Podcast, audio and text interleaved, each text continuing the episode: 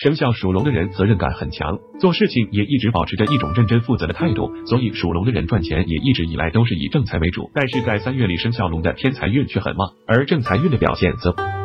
因此，在进入到三月之后，建议生肖龙可以选择走偏财路线，这样一来，你们在三月里赚钱会更加轻松，收入也要相比以前更多。只不过生肖龙要注意走偏财路线，还是需要谨慎一些，尽量减少风险。